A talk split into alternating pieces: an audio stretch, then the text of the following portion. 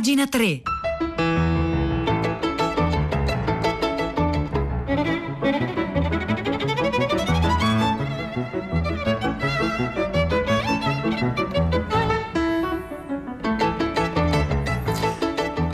Buongiorno, buongiorno, un caro saluto da Edoardo Camurri e benvenuti anche questa mattina a pagina 3, la nostra rassegna stampa delle pagine culturali dei quotidiani, delle riviste e del web. Oggi è lunedì 27 luglio e sono le 9 e un minuto e noi iniziamo immediatamente la nostra rassegna stampa eh, inoltrandoci nella distopia. Che cos'è la distopia? È il contrario di utopia. mentre eh, l'umanità eh, ha sempre immaginato, eh, ha avuto la necessità di immaginare utopie, cioè soluzioni soluzioni ideali, ehm, governi ideali e perfetti, beh il contrario è l'idea che eh, nel futuro beh, siamo condannati a vivere in un, eh, in un controllo totalitario eh, vertiginoso, pauroso, eh, negatore no? Del, delle pulsioni migliori dell'essere umano. Allora la distopia, eh, per, dire cos'è, insomma 1984 di Orwell, il mondo nuovo di Aldous Huxley, la macchina ferma di Forster, insomma grandi eh, immaginazioni, no? grandi configurazioni di mondi negativi. Ecco, ehm, perché parliamo di distopia? Anzi, al 335 5634 296 oggi chiederemo, vi chiederemo di dirci quali sono secondo voi le parole chiave del nostro futuro prossimo. 335 5634 296 per raccontarcelo. Ecco perché, ehm, per esempio, durante il fine settimana il supplemento culturale di Repubblica Robinson ha proprio dedicato l'apertura del suo ragionamento al concetto di distopia distopia, eh, vedendo in quella serie televisiva inglese Black Mirror eh, uno degli, dei, dei, racconti più esemplari no? del nostro modo di concepire il futuro, un futuro nero, eh, distopico. Allora, su partendo dall'immaginario di Black Mirror, ovviamente avendo bene in mente quello che significa eh, per questi mesi, per tutta l'umanità, la pandemia, insomma eh, Robinson di Repubblica prova a fare questo ragionamento, fatto un ragionamento che noi qui a pagina 3 stiamo un po' seguendo no? in queste settimane. Allora vi segnalo questo articolo che apre eh, Robinson ehm, di Repubblica, un articolo di Vittorio Lingiardi, che è un importante eh, psicoanalista di scuola junghiana, intitolato La speranza si può ancora immaginare immaginare, ecco, che è un titolo apparentemente ottimista, ma che in realtà insomma, ci appelliamo a due concetti, speranza e immaginazione, che ci sembrerebbero eh, sfuggevoli, no? eh, po- ci offrirebbero pochi appigli no? per immaginare eh, una vera e propria alternativa a quello che avvertiamo epidermicamente.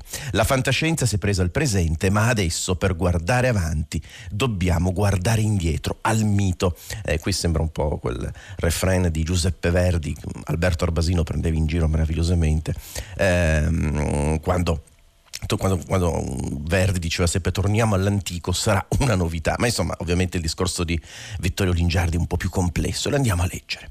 Ora che la fantascienza si è presa al presente, che i cavalieri, che i quattro cavalieri dell'Apocalisse, assopiti nell'inconscio, tra l'altro qui 4 è scritto in cifre, accidenti, quanto è brutto eh, leggere le cifre quando si possono scrivere con le lettere, no? Appunto i quattro cavalieri. Vabbè, ora che la fantascienza si è presa al presente, che i quattro cavalieri dell'Apocalisse assopiti nell'inconscio, invasione, contagio, isolamento, controllo, ecco, eh, delle parole chiave che qui inserisce eh, Lingiardi, si sono risvegliati che che l'orizzonte sembra minacciato dalla collisione col pianeta Melancolia, uno dei film migliori di Lars von Trier, e c'è ancora qualcosa da immaginare.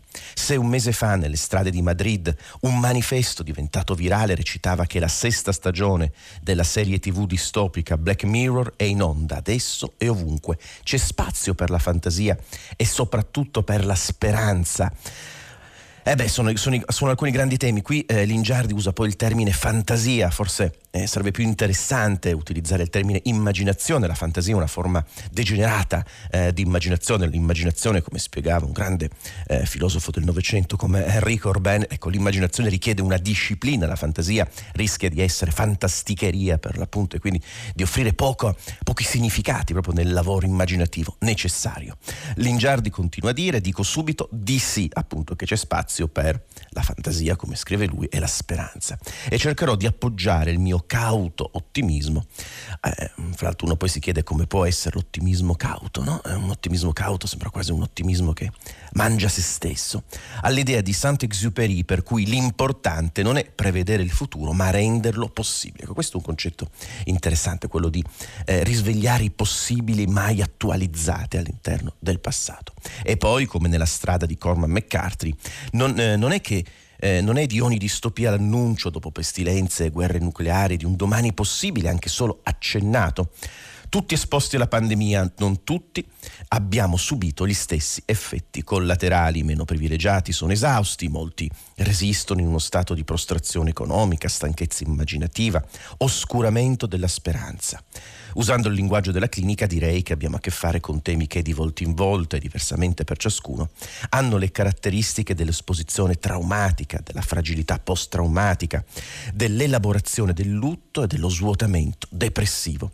Il clima è propizio per trappole difensive, rimuovere, torniamo in fretta alla normalità, negare, il pericolo è finito, proiettare in modi più o meno paranoidi. Con la scusa del virus ci vogliono fregare. Ecco, dietro l'angolo altri rischi, precipitare in eh, sentimenti di sospetto e di rabbia, ma anche di impotenza e di solitudine. Ecco, questo è il quadro mm, che descrive Vittorio Lingiardi eh, del quadro appunto che offre alcune delle parole chiave che forse eh, descriverebbero il nostro futuro prossimo mentre mi sconforto per l'eccesso di presente che inghiotte ogni prospettiva sul futuro e sul passato, penso che per guardare avanti dovremmo guardare indietro. Ecco, questo è un, è un elemento interessante della riflessione che il Vittorio Ringiardi fa su eh, Robinson, Robinson, di Repubblica, ehm, l'eccesso di presente che, che eh, inghiotte ogni prospettiva sul futuro e l'idea distopica per l'appunto di fine della storia, eh, un'idea hegeliana, no? Eh, l'avvento momento dello spirito assoluto, no? eh, la coscienza che si trasforma in spirito assoluto avrebbe posto fine alla storia, ma no, regalandoci quel regno della libertà di cui parlava Marx. Ora l'idea di fine della storia invece è un'idea di un eterno presente asfissiante, di una specie di ritorno all'animalità, come diceva un interprete importante di Hegel come Alexandre Kojève, l'idea che there is no alternative, non ci sono alternative. Questa è una di quelle grandi riflessioni fatte da un filosofo contemporaneo importante come Mark Fisher. Ma insomma, eh, Lingiardi propone di guardare al mito, di, di, di, di un po' alle cose stesse. Non solo quindi di guardare la nostra lunga storia di pestilenze, scrive Lingiardi su Repubblica, su Robinson, ma anche al nostro patrimonio mito-poetico, cioè alla funzione immaginifica e narrativa che ci caratterizza come umani, che ci permette di costruire storie capaci di raccontare ciò che è accaduto, issando ponti simbolici nel tentativo di superare le fratture e gli abissi della psiche personale e collettiva. Non c'è psicologia del profondo senza apertura al mito, la psicomitologia di Freud, l'immaginazione mito-poetica di Jung. Allora, eh, questo necessario, ecco, eh, vi ricordate Heidegger quando diceva solo un Dio ci può salvare, questo necessario ritorno agli idei, ai miti, ai significati fondamentali da cui eh, che è necessario richiamare sciamanicamente, richiamare per, affinché possano scatenare quelle potenzialità ancora inespresse eh, e il ritorno per l'appunto dinanzi a un futuro che sembra chiudersi su se stesso e un ritorno alle esperienze significative. Ecco, eh, questo è un po' il tema sollevato eh, in questo interessante articolo di Vittorio Lingiardi che possiamo leggere eh, su Repubblica. Eh, al 335 56 34 296 beh, iniziano ad arrivare molti messaggi, abbiamo chiesto ai nostri ascoltatori quali saranno le parole chiave del nostro futuro prossimo. Ehm, eh, metamorfosi, responsabilità individuali e decisioni collettive scrive eh, pace con mezzi di pace, ci scrive gandianamente una nostra ascoltatrice o un nostro ascoltatore. Voglio il suono del silenzio che ci ha creati, che trasformi il mondo, scrive Antonio da Trento. Giulio, il controllo della tecnologia da parte della democrazia e della buona politica. Ecco, mm, iniziamo a costruire quindi questo abecedario eh, del futuro prossimo al 335 5634 296.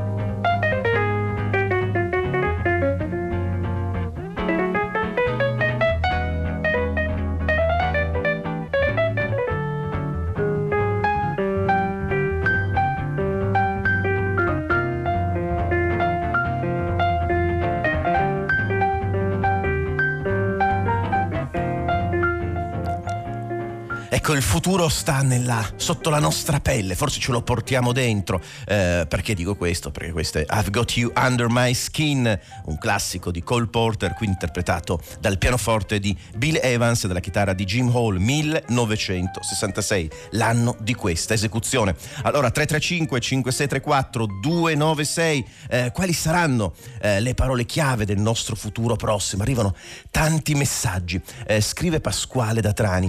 Eh, divergente, sfuggente saranno le parole chiave del nostro tardo presente. Ecco, interessante che il futuro prossimo in questo messaggio diventi tardo presente, in un mondo in cui il tutto tenderà all'uno del server globale che nella sua ragnatela ci annullerà. Ecco, questa è proprio l'immagine della macchina algoritmica eh, che, ricopre, che ricopre ogni aspetto, anche Michele da Milano, intelligenza artificiale. Forse quella vera potrà gestire il mondo senza più guerre. Ottimista eh, Michele da Milano. Ma insomma, ehm, quali sono le parole chiave del futuro prossimo, per esempio, per Rosa Polacco che è in studio al K2? Buongiorno Rosa. Ciao Edoardo, buongiorno. Eh, la parola allora, prossima, la parola chiave te? prossima per il nostro futuro, per me non so, ma per gli ascoltatori sicuramente stamattina è soldi. I soldi saranno Beh. cruciali nel nostro futuro, parlo dei Vabbè, soldi del recovery fund. marxista. Sai che sono Mica sempre male, molto ecco. pragmatica hanno, certo, sono, sono, i soldi del, del, recovery fund, quelli che, che, che, gli ascoltatori si chiedono stamattina come verranno spesi, se si sarà in grado di spenderli, la grande questione che da tempo ci portiamo dietro, la paura da un lato di gestire questa quantità di, di fondi, di soldi, di finanziamenti e la necessità di farlo, di saperlo fare. E, e a cosa dovranno servire, anche questa è una domanda eh, ricorrente ormai da tempo, da quando si è cominciato a parlare di questo provvedimento così importante e su come spenderli, dove metterli, c'è un'ampia discussione, dovremo vedere se sarà l'occasione anche per fare eh, riforme da tanto tempo invocate che potrebbero forse cambiare proprio l'assetto della, dello Stato, del Paese. Eh beh certo, insomma un gro- grande grande tema affrontato questa mattina da Rosa Polacco Enorme. e da tutta la redazione di tutta la città ne parla. Buon lavoro Rosa, buon lavoro a te e a tutta la redazione di tutta la città ne parla. Noi intanto continuiamo eh, la nostra rassegna stampa, eh, parliamo di eh, parole che provano a descrivere il nostro futuro prossimo. Beh, uno degli autori indispensabili ecco, per comprendere eh, la nostra contemporaneità è sicuramente William Burroughs, l'autore del Pasto Nudo, della macchina morta morbida dei ragazzi selvaggi. Ecco, oggi sulla stampa Piero Negri eh, ci parla proprio di William Burroughs. È, usci- è uscito un libro eh, di Casey Ray, eh, edito, edizioni Jimenez, intitolato William Burroughs e il culto del rock and roll. E questa è l'occasione per raccontare l'importante influenza che William Burroughs ha avuto eh, nella musica rock, dai Nirvana, Lou Reed, Tom Waits, eh, Patti Smith, David Bowie, Rolling Stones, i Beatles, cioè tutti accorrevano attorno al profeta William Burroughs, eh, così ce lo racconta eh, Piero Negri. Ecco, ehm, fra l'altro ci dice che l'ultima immagine, leggo dalla stampa di oggi, l'ultima immagine conosciuta di Burroughs è l'ultimo fotogramma del video degli U2 per la canzone The Last Night on Earth, l'ultima notte sulla Terra, in cui appunto distopia, apocalisse, ecco, in cui si toglie gli occhiali scuri e guarda fisso in camera senza emozioni apparenti, se non un vago senso di minaccia. È la fine del mondo ed è la fine di William Burroughs che ha 83 anni e morirà tre mesi dopo quelle riprese. Come il punto interessante di questo articolo non è tanto il, secondo me il racconto eh, dei rapporti tra William Burroughs e la musica rock, ma quanto eh, proprio il pensiero e eh, il lavoro intellettuale di William Burroughs che Piero Negri riassume piuttosto bene in questo articolo sulla stampa. Burroughs scrive e credeva che il linguaggio fosse un virus, non è una metafora. Lui pensava che il virus del linguaggio avesse infettato gli umani che avesse riscritto il nostro sistema nervoso e il modo in cui vediamo il mondo e che anzi il mondo in cui, il mondo in cui noi crediamo di vivere non sia altro che un prodotto del linguaggio. Gli uomini sono macchine morbide programmate da una forza esterna che chiama controllo, ecco per l'appunto tutta l'opera di Barrox, il, suo, il catapi, rompere le pagine, rompere la narrazione, è un, tutto un tentativo di distruggere, eh, di eliminare questo virus della parola all'interno dell'uomo. Ogni parola, ogni linguaggio che ci visita, che ci possiede è portatore eh, di una visione del mondo, di una struttura del mondo che in una certa misura ci controlla. Eh, allora l'arte, eh, l'opera filosofica anche di William Barrox, anche magica di William Barrox era un tentativo per l'appunto di spezzare queste catene, di, di, di rompere la macchina ed è fra l'altro curioso anche il fatto che la famiglia di Barrox, piuttosto benestante, fosse produttrice delle prime macchine calcolatrici. C'è stato un momento in cui eh, le macchine Barrox stavano competendo addirittura con l'IBM. Questo è uno strano paradosso eh, che ci accompagna e che racconta la storia di William Barrox, così Piero Negri sulla stampa.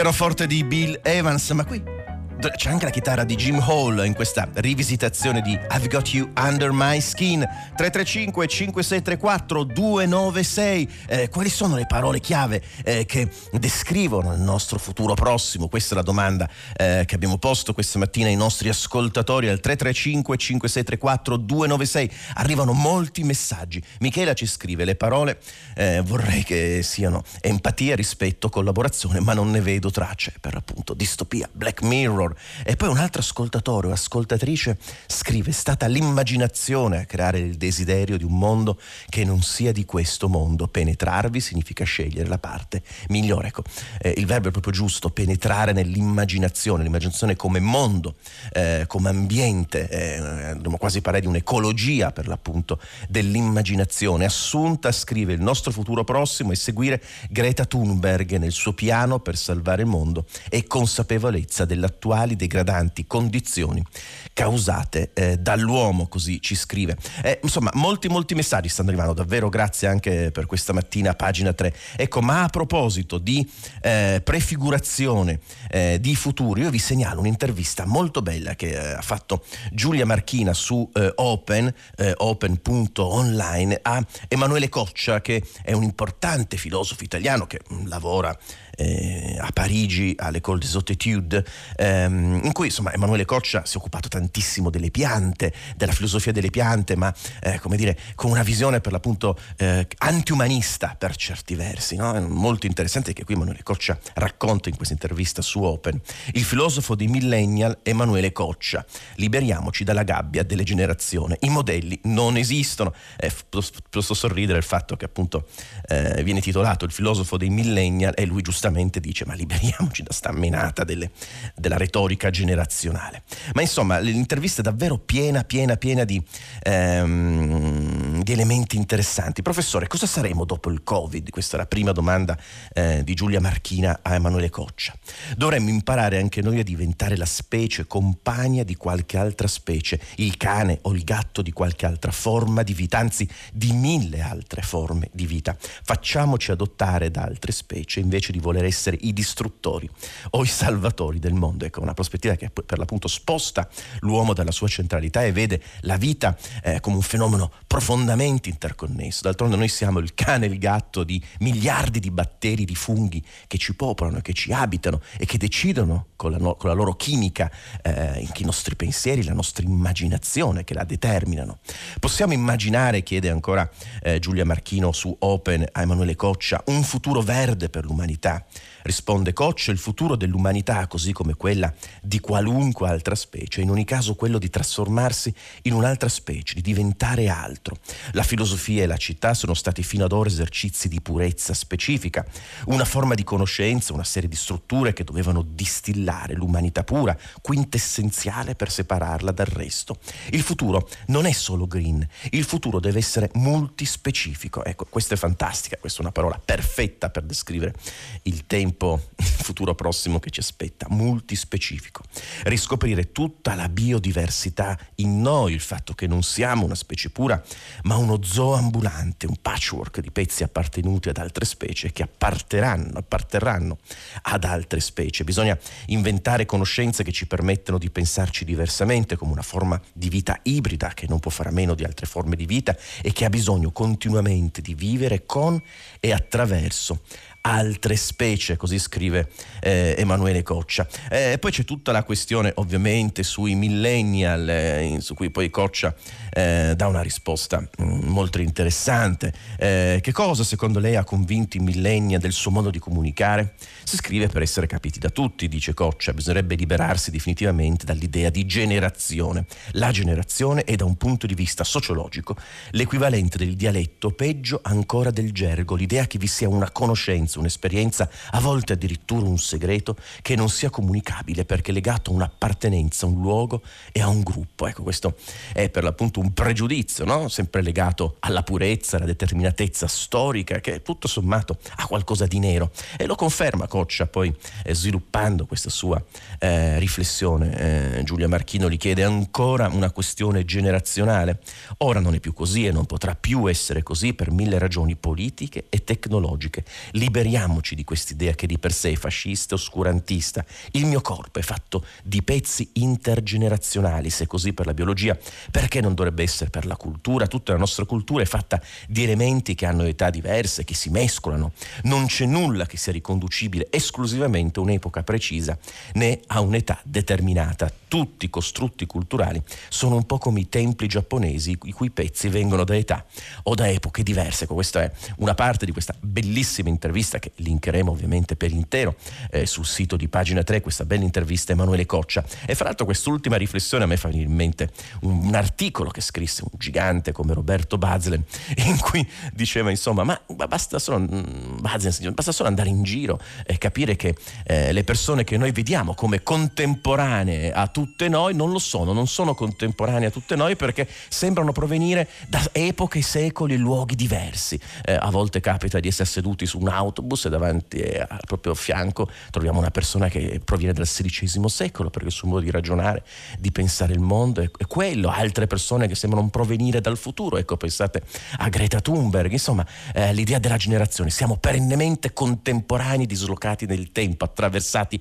da batteri, da funghi, ecco questa chiave qua, questa specie di multispecismo potrebbe essere una parola chiave che racconta il nostro futuro prossimo, ditecelo al 335 5634 296.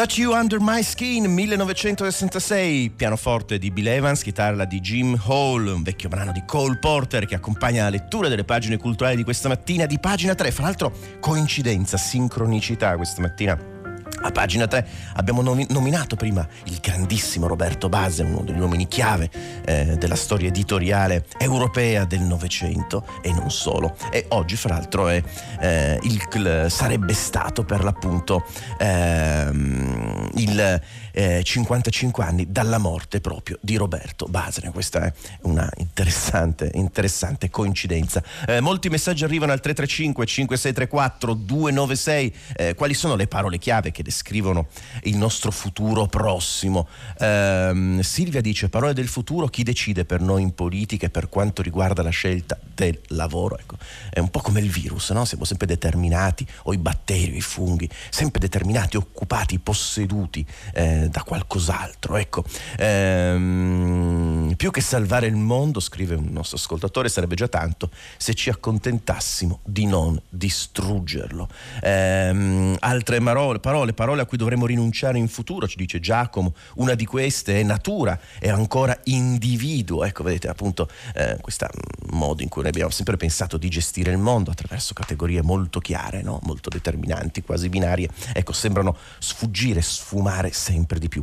Eh, per continuare a discutere sulle parole chiavi che descrivono eh, il nostro futuro, io vi segnalo da wired.it un'intervista eh, molto interessante che ha fatto Filippo Di Salvo a Franco Bifo Berardi, cioè eh, filosofo, eh, lavora da tantissimi anni no? Eh, su, su, sull'idea di prefigurazione del futuro possibile, no? anche con pessimismo e con mm, una specie di psichedelica visionarietà. Ehm, viene intervistato citato quindi eh, eh, Franco Bifo Berardi su wired.com e ci sono eh, alcuni aspetti molto interessanti in questa intervista, per esempio l'ultima domanda in questo nuovo libro che sta per uscire per Nero, Fenomenologia della fine, lei fa molti riferimenti a William Burroughs e a Philip Dick. Eh, Burroughs ne abbiamo parlato stamattina e Dick ha aleggiato ovviamente come spirito. In che modo questi autori spiegano, raccontano e danno forma alla situazione in cui ci troviamo?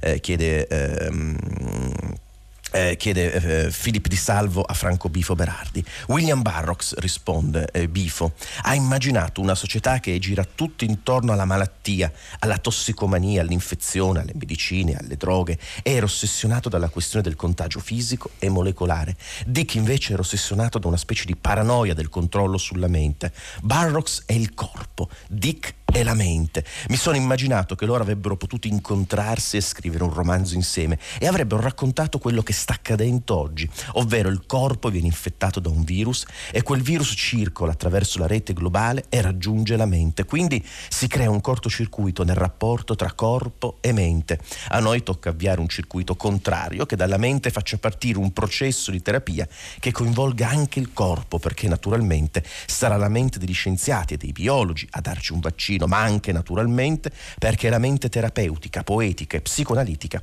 che può salvarci dalla depressione. Così Franco eh, Bifo Berardi, immaginando per l'appunto questa dissoluzione di mente e corpo all'interno di questa strana chimera tra eh, William Burroughs e Philip Dick. Ma insomma, eh, questo è l'ultimo pezzo eh, della puntata di questa mattina eh, di pagina 3. Davvero grazie per tanti messaggi che sono arrivati e questa mattina insieme a Giulia De Luca in redazione, a Luciano Panici alla consola, Cristiana Castellotti in regia, al lavoro del centro controllo della RAI. Vi ringraziamo per aver seguito la nostra rassegna stampa. Vi do appuntamento con me, con Edoardo Camurri, domani mattina alle 9, come sempre. Grazie.